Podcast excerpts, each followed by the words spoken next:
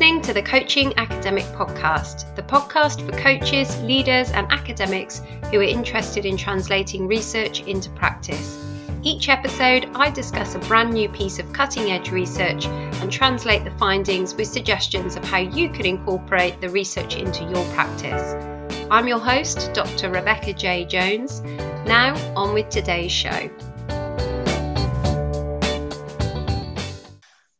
Hi, and welcome to the Coaching Academic Podcast. I'm joined again this week by Dr. Holly Andrews. Hi, Holly. Hi, Rebecca. Hi.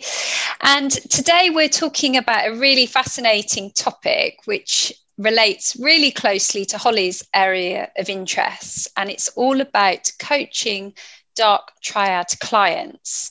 So, uh, we're going to talk about a paper by Sandra Diller, Dieter Frey, and Eva Jonas, and it's called Coach Me If You Can Dark Triad Clients, Their Effect on Coaches, and How Coaches Deal with Them.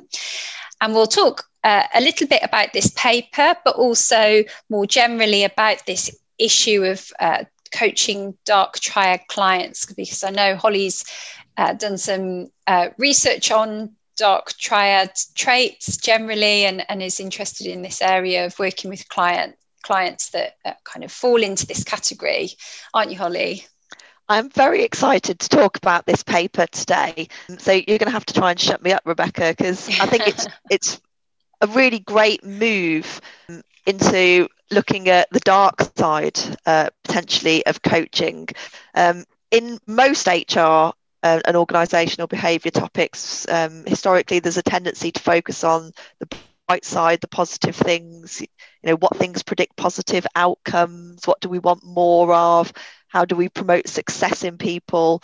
And much less attention is paid to the factors that actually influence when things go wrong, which is strange because we know from literature that actually most failure, certainly in leadership, results from having some kind of negative quality, not from not having enough of the good stuff. So it's great to see this kind of move into looking at the dark side in coaching um, now, as, as we've seen happen in leadership over the, the past sort of 30 years, maybe early 1990s, I think is when Babiak and Hare really started to sort of put psychopathy in the workplace out into the public uh, mm. uh, domain and started publishing on it. So coaching is a little bit behind. Yeah, definitely. And, and so the authors set out an aim at the beginning of their paper and they highlight the fact that difficulties in coaching haven't been well researched so far and, and i would completely agree with this there isn't much uh, that has been uh, written exploring you know when is coaching particularly difficult and equally they they say that they want to focus on the effect on the coach and therefore the coaching of working with these particularly this particular group of clients or coachees and uh, just echoing your points there i think we've got this assumption in coaching that the coach is this kind of Wonder Woman or Superman type person that can deal with anything. You know, as long as they've got the right tools and techniques and approaches, they can deal with any type of client, any type of situation. Um, whatever's thrown at them, they can deal with it. And and you know, coaches are humans too, and uh, sometimes with all the will in the world and the, all the experience and the best training and uh, you know putting everything into it there may potentially be some situations that might be very difficult or potentially have a negative impact on them. And so i think this paper's kind of shining a light on an interesting area that is worthy of of some extra research really. And and so should we uh, holly do you want to kind of talk us through what the dark triad is then for those people who haven't perhaps heard this term before yeah, so the dark triad um, is subclinical psychopathy, narcissism, and Machiavellianism. Um, so, in the psychology literature, these are three distinct constructs, um, but they do overlap to a certain extent. So, people who possess kind of subclinical narcissistic tendencies people who are very grandiose, they've got a very high opinion of themselves. Um, they have got a need for admiration. Other people need to see them really positively as well. find sense of entitlement. You know they expect to you know have a good job get a good salary have the best car whatever it might be. Um, quite high need for for power. Um, they could be quite uh, prone to boredness. They get bored easily. Um, and they can be quite callous because they're quite self-centered people. Um, machiavellian people this is not a clinical construct, uh, Machiavellianism, but it is used a lot in the in the psychology literature. It comes from actually the work of Machiavelli, his book The Prince, and this centres around a, a, very cynical um, outlook, uh, where basically people are there to be used uh, for your own personal gain. Um, so it's quite an amoral uh, kind of position if you're quite Machiavellian. Um, you don't tend to be particularly interested in the impact that your actions might have on other people. Um, and you're willing to be quite manipulative and deceitful um, and say lacking in affect. There's not really much emotion going on here. It's kind of all about the bottom line. I think the darkest of the dark triad um, we're, we're looking at is psychopathy. So, psychopathy shares quite a, a lot of um, overlap with both narcissism and Machiavellianism. Um, so we've got the grandiosity, the proneness to boredom, the callousness, the manipulativeness, deceitfulness, the lacking of affect that we've got in the other two. Um, but we've now got this kind of extra layer of things um, over the top. So psychopaths are particularly known for complete lack of remorse and lack of empathy uh, for other people. They're also really quite impulsive and irresponsible, prone to antisocial behaviour. But they can also be quite superficially charming with all of this. So that combination, I think, is actually quite dangerous. Because if you think about kind of narcissisms, if you if you you know think you're great, but actually you're not particularly you know nasty towards other people necessarily unless they you know threaten your self-image or if your machiavellian is you're kind of willing to manipulate people but it's generally around kind of power and work context. Whereas psychopathy you know you think you're great you think you're entitled to to everything you're thoroughly prepared to manipulate people you do so on impulse with no emotion no empathy and you're quite willing to commit antisocial acts in order to achieve your goals, I think that's uh, sort of what makes it a little bit darker um, out of the mm. three. But at the heart of all of them is a willingness to be exploitative of other people for, for personal gain. Um, that's what kind of unites the three. Mm. Yeah, so pretty dark by the sounds of it, isn't it? Uh, someone with those characteristics. I think so I'm guessing some listeners might be thinking, well, that all sounds pretty extreme. You know, how likely is it that I'm going to work with someone like that? Surely there's not many psychopaths running around uh, coming into our coaching rooms, but that's not necessarily the case, is it? No, and this is uh, one of the things that um, the authors of this paper set out to look at. So we know, looking at the kind of strong constructs separately, we reckon about 1% of the general population would meet the criteria to be clinically diagnosed as a, a psychopath. And we know from research looking in organisations that that percentage rises as we start to look at people who hold uh, positions of power and leadership. So estimates go up to 5%. Um, in some recent, there was a study in Australia a couple of years ago. Five percent of leaders um, have psychopathic traits, and the authors in this study found that actually that the higher the level of leadership a coaching client had, um, that was related to the level of dark traits. I mean, we'll talk about their methodology in a minute, but you know they found the same things that previous literature has found. Um, and looking at narcissistic traits, out of a, a sample of managers in a professional development uh, assessment centre, um, the percentage of pe- people who were one standard deviation above the mean on narcissistic traits, so holding relatively high levels of this, uh, was 10.3%. Um, and this was back in 2013. uh, so quite a while ago. And we know from comparing data on narcissist studies of narcissism um, that have happened you know historically that levels of narcissism in the general population are rising generally anyway. Um, so we might expect this figure to be even higher now than it, it, it was in 2013 so we're not talking about insignificant numbers of people. And in coaching in particular you might find that actually these kind of people might be the kind that are referred to uh, referred to coaching. If we look at some of the case studies, uh, particularly if you look at the work of Paul Babiak, uh, who's a, an industrial organizational psychologist in the States.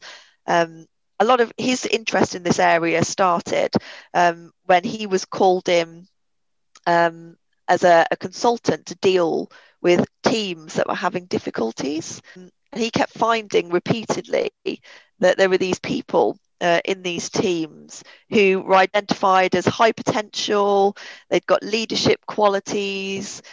T- typically tended to be that senior managers thought that they were great, um, but they had very difficult working relationships with their colleagues and their subordinates. Um, and this tended to be where Paul Babiak was called in to try and sort of help develop this person. I mean, so this sounds quite similar to co- the kind of coaching situations that lots of executive coaches would find themselves in. We've got somebody with high potential here. Um, but you know they need the edges smoothing off they're a, a, rough diamond need to improve their relationship building skills mm. or you know communication style so yes i think it's you know likely that you know we will find at least some clients with high dark uh, dark side traits yeah. coaching. And and so you've you've mentioned already that psychopaths, for example, tend to be in uh, we tend to find a higher p- proportion of psychopaths in leadership roles than say in other job roles and obviously we know that coaching tends to be positioned as a development tool for people in leadership roles. But why is it that psychopaths and, and, maybe some of the other dark triad characteristics people tend to be able to progress? Because it, you know, it sounds like someone with those kind of characteristics there's no way you, they would you want to put them in a position of power but but why is that that they seem to be able to progress to these senior roles do you think well there's actually quite a lot of overlap between dark traits and what we think of as being desirable in leadership. So, if you think, for example, dark traits, superficial charm, well, quite often we're looking for leaders who are charismatic, aren't we? You know, we've got grandiosity that links together our narcissism and psychopathy. We want people with self confidence. So we're not looking for leaders who are shy. Manipulation, well, how many times do we see ability to influence as a positive leadership um, kind of characteristic? You know, you've got impulsive ability to take risks, action oriented, something we quite often see as leaders want doing people. Well, yeah, we've got you know people here who get bored easily, they're thrill seeking.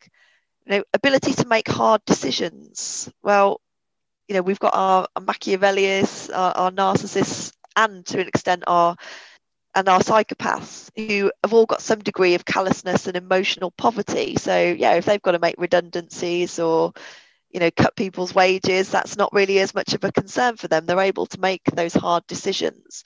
So I think there's a degree of overlap. It, you know, it's almost it's are we actually getting too much of a good thing in the dark traits because you wouldn't want really low levels of these traits either. That wouldn't be effective for leadership but actually then it becomes really difficult to tell uh, you know at which point does this tip past uh, being a positive characteristic and go into being kind of an overplayed strength if you will and there's also tends to be kind of short term uh, positive characteristics mm. um, associated with these so like you say you're if you're narcissistic for example you're very confident you know you you want to get involved in things in the short term, that is seen as really positive. That actually helps people to see you as a leader, to feel confident in you. We know from leaderless group exercises that people with high levels of narcissistic traits um, usually emerge as leaders in those leaderless groups um, experiments. Mm. Um, but over time, those traits then come to actually confer a disadvantage so when they can't take the feedback from people or you know they find it difficult to integrate other people's views or manage people's emotions then they tend to find those kind of leadership positions hard to maintain mm. Okay, so we can see then that this is potentially something that most coaches, if they're coaching for significant proportion of their career, they're pretty likely to come across some of these uh, dark triad personality traits in clients at some point in their, their career history. So, in terms of this study, then they they wanted to investigate this uh, specifically, and they uh, sought their participant groups were coaches and they had 64 coaches and they were asked to describe one specific dark triad client case. And the uh, they were also asked to complete a series of different questionnaires that identified things like how did they uh, the level of distress they felt when working with that client their level of behavioral activation, so whether they were inhibited or activated towards different behaviors, um, which links to whether they feel kind of anxious or energetic. Um, they also had to rate the client's dark triad traits. And then they also gave some data reporting on the strategies that they use to deal with those clients and their perceived coaching success. So, how successful did they think that the coaching was with those dark triad individuals? And they had some quite interesting findings, didn't they? They um, so uh, they also had to rate the client's leader or report the client's leadership level. So first of all, they were they were, you know, we were looking to see were the clients with these dark triads did they tend to be in higher leadership positions which is what we uh, the literature already indicates and they did they did find that that was significant. So um, the higher the level of leadership the higher level of dark triad score. Obviously this is the coach's rating of the client's personality. So there are some limitations in that. But yeah, they, they, there was a significant relationship between those two uh, measures. Yeah, I mean, this this is a good this is a fantastic start. Uh, this paper, but as you say, there are difficulties with assessing assessing these dark traits in other people. They are research shows us that they're much more difficult to accurately identify than some other mental health conditions. So, for example, depression is much much easier for a layperson to identify than narcissism psychopathy type traits and it may also be that if you can actually identify these traits in a client that may they may those clients who these traits are identifiable in may be a different subset of dark dark clients. So maybe some who are very very good at manipulation who you never actually really even notice it. So whilst there, is, there are some issues um, with rating in others, it, it's a good start. Mm. And I think we'll talk we'll talk a little bit later about how if you are you know implications for practice if you are coaching how mm. how you could try and pick up on these traits. But it, it yeah, it yeah. is worth mentioning that it, it is hard to assess in other people. Yeah, and then and then what they also found was that there was this indirect relationship between the perceived so the perceived client's dark triad score and co- the, co- the level of anxiety that the coach experienced in coaching that client and following on from that their level of distress. So basically what they found was that while there was no direct relationship between the client's leadership, the level of leadership that they hold, and the level of distress that the coach experienced coaching them, there was a, a mediated relationship that was explained by the, the dark triad score and the level of anxiety. So basically, you've got a senior client who scores highly on their dark triad, that then indicates that the coach is likely to experience higher levels of anxiety when they're coaching them. And that leads to a higher level of distress that the coach experiences after coaching that client. And I think with a lot of research that starts to do kind of quantitative research into the, these types of topics.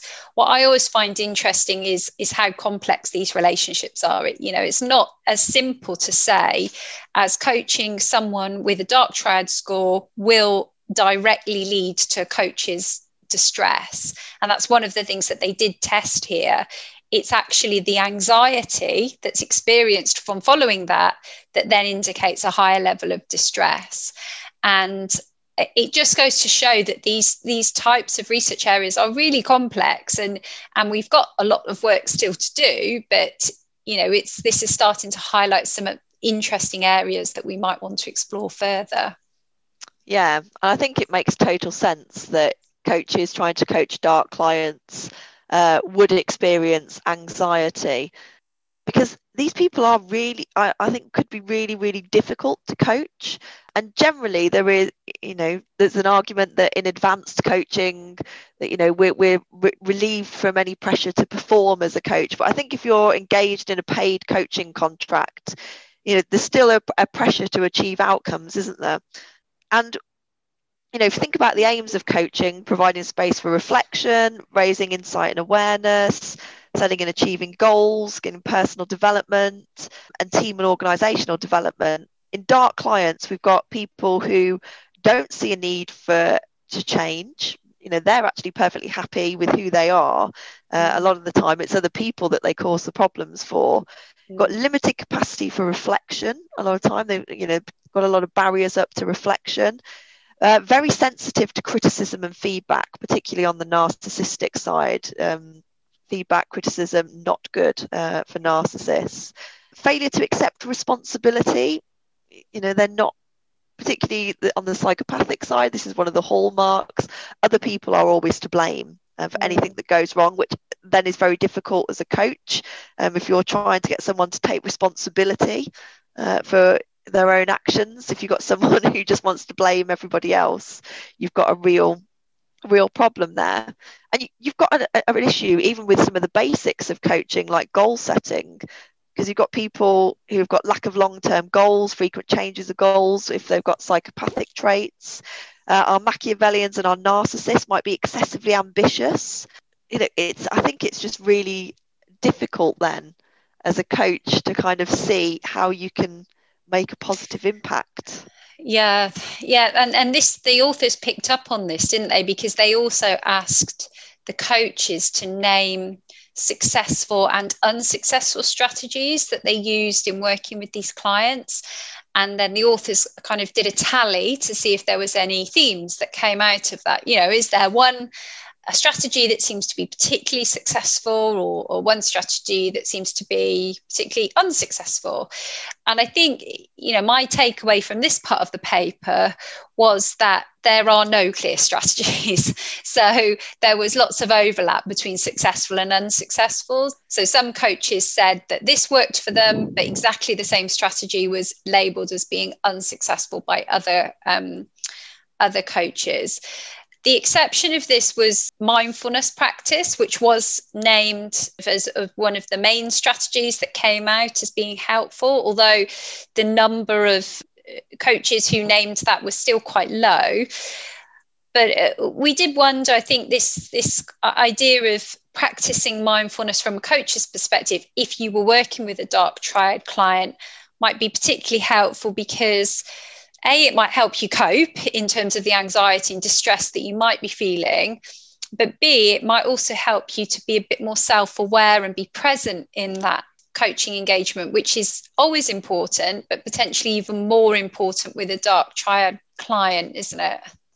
Yeah, I think from the research that I do around psychopathy in the workplace and obviously looking at the dark triad more widely, being aware of what's actually going on, um, being aware of yourself, your own tendencies, your own uh, foibles? What are your hotspots? Because these are, say you're looking at people who are really manipulative, and if they can manipulate you, um, and if there's a, a, reason for them for to manipulate you, um, they may well do that. So you need to be very aware of your own issues, and you need to be very aware of what's going on with the client in the space of coaching because um, there might be some telltale signs um, that you can pick up on. So pathological lying tends to be something that's associated certainly with psychopathy.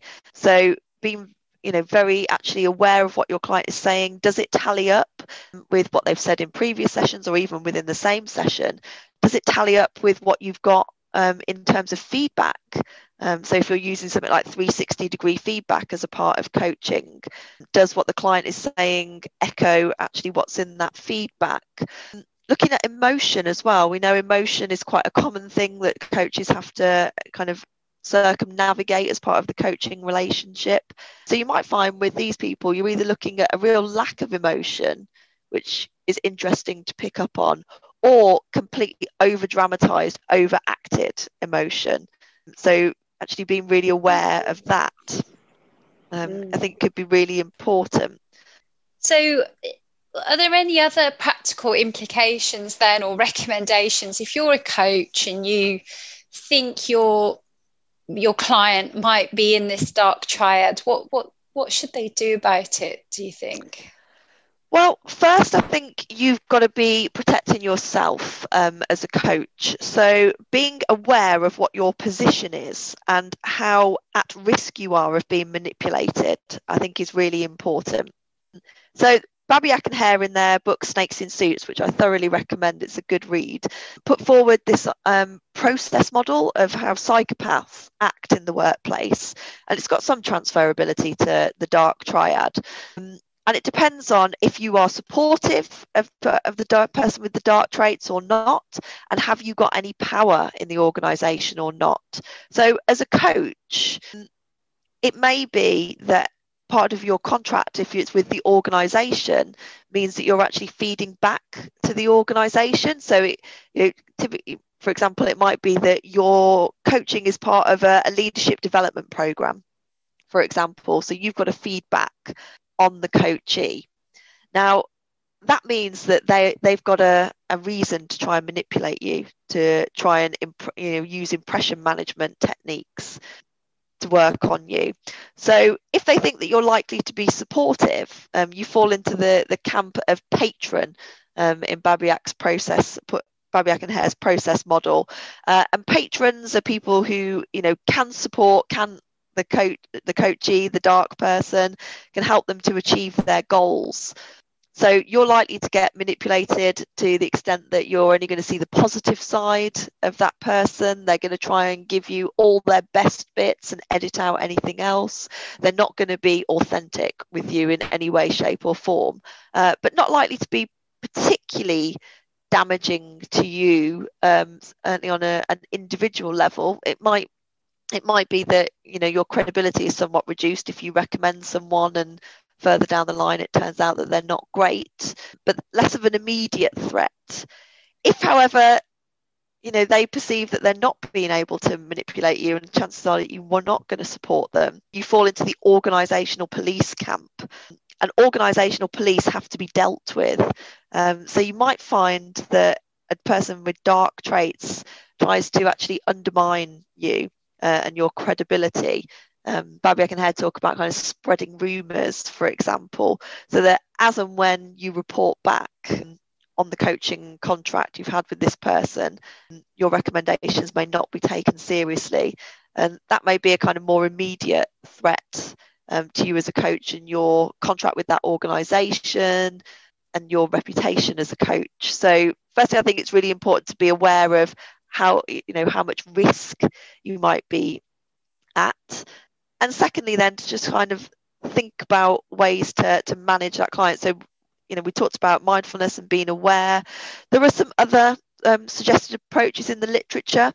So Kets and Rook uh, have got a paper it's 2018 paper and they talk about perhaps using psychodynamic perspectives group coaching and use of 360 degree feedback. So, where people kind of can't, it's much more difficult to manipulate a group of people than it is to just manipulate one on one. So, trying to mitigate against that. And other authors like Manzi have recommended person centered counseling skills. And Borey and Eckstein went with in- integrity based leadership coaching. Um, but for me, I, I think the main thing is actually kind of being aware of what it is that you're dealing with. Um, I said it's very difficult to assess these traits in other people, but actually there are some psychometrics out there that could help you, um, and they can be useful anyway. Psychometrics as part of a, a coaching experience, but you've got the Hogan Development Survey that has 11 scales that correspond to the DSM personality disorders. So you could look at things like the mischievous scale that overlaps with psychopathy. You've got the bold scale that overlaps with narcissistic personality disorder. Um, so you can actually get a, an idea of how high your coaches are on these scales. And if you think the Hogan Development Survey might not be palatable, then there are ways of taking kind of the normal five factor model of personality um, and generating what are called aberrant personality compounds. So you can generate scores um, of aberrant personality from the five factor model. Um, and De Fruyt, uh, Wille, and Furnham have got a paper on this from 2013 that would be useful to anyone who's interested in this. Right.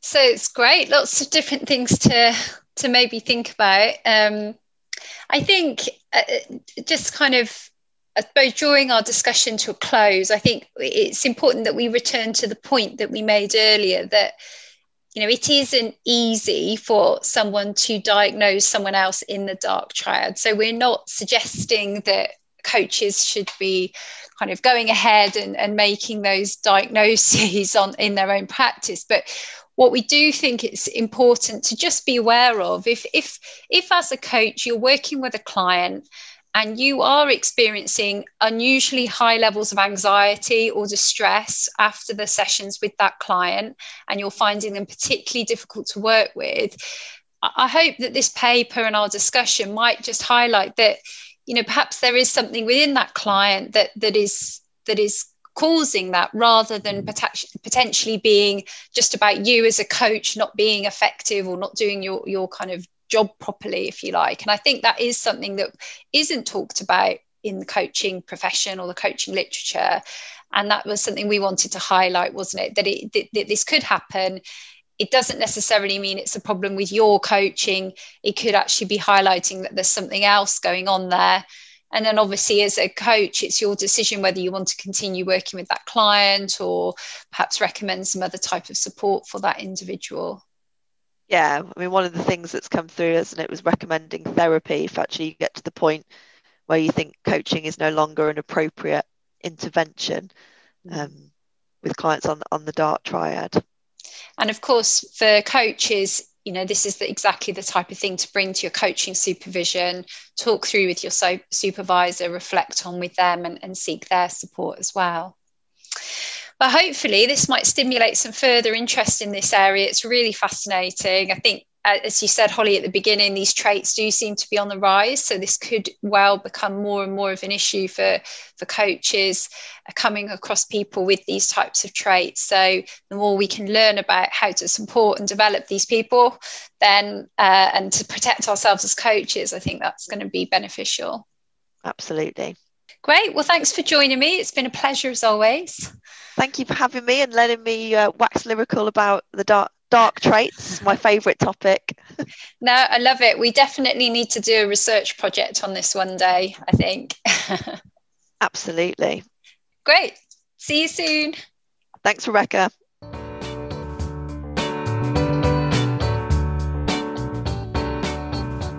Thanks for listening to the Coaching Academic Podcast. If you're interested in reading my research, sponsoring the show, or in hiring me as a researcher, coach, or speaker, check out my website www.rebeccajjones.co.uk. If you like the show, don't forget to leave a review in iTunes and subscribe so you never miss an episode.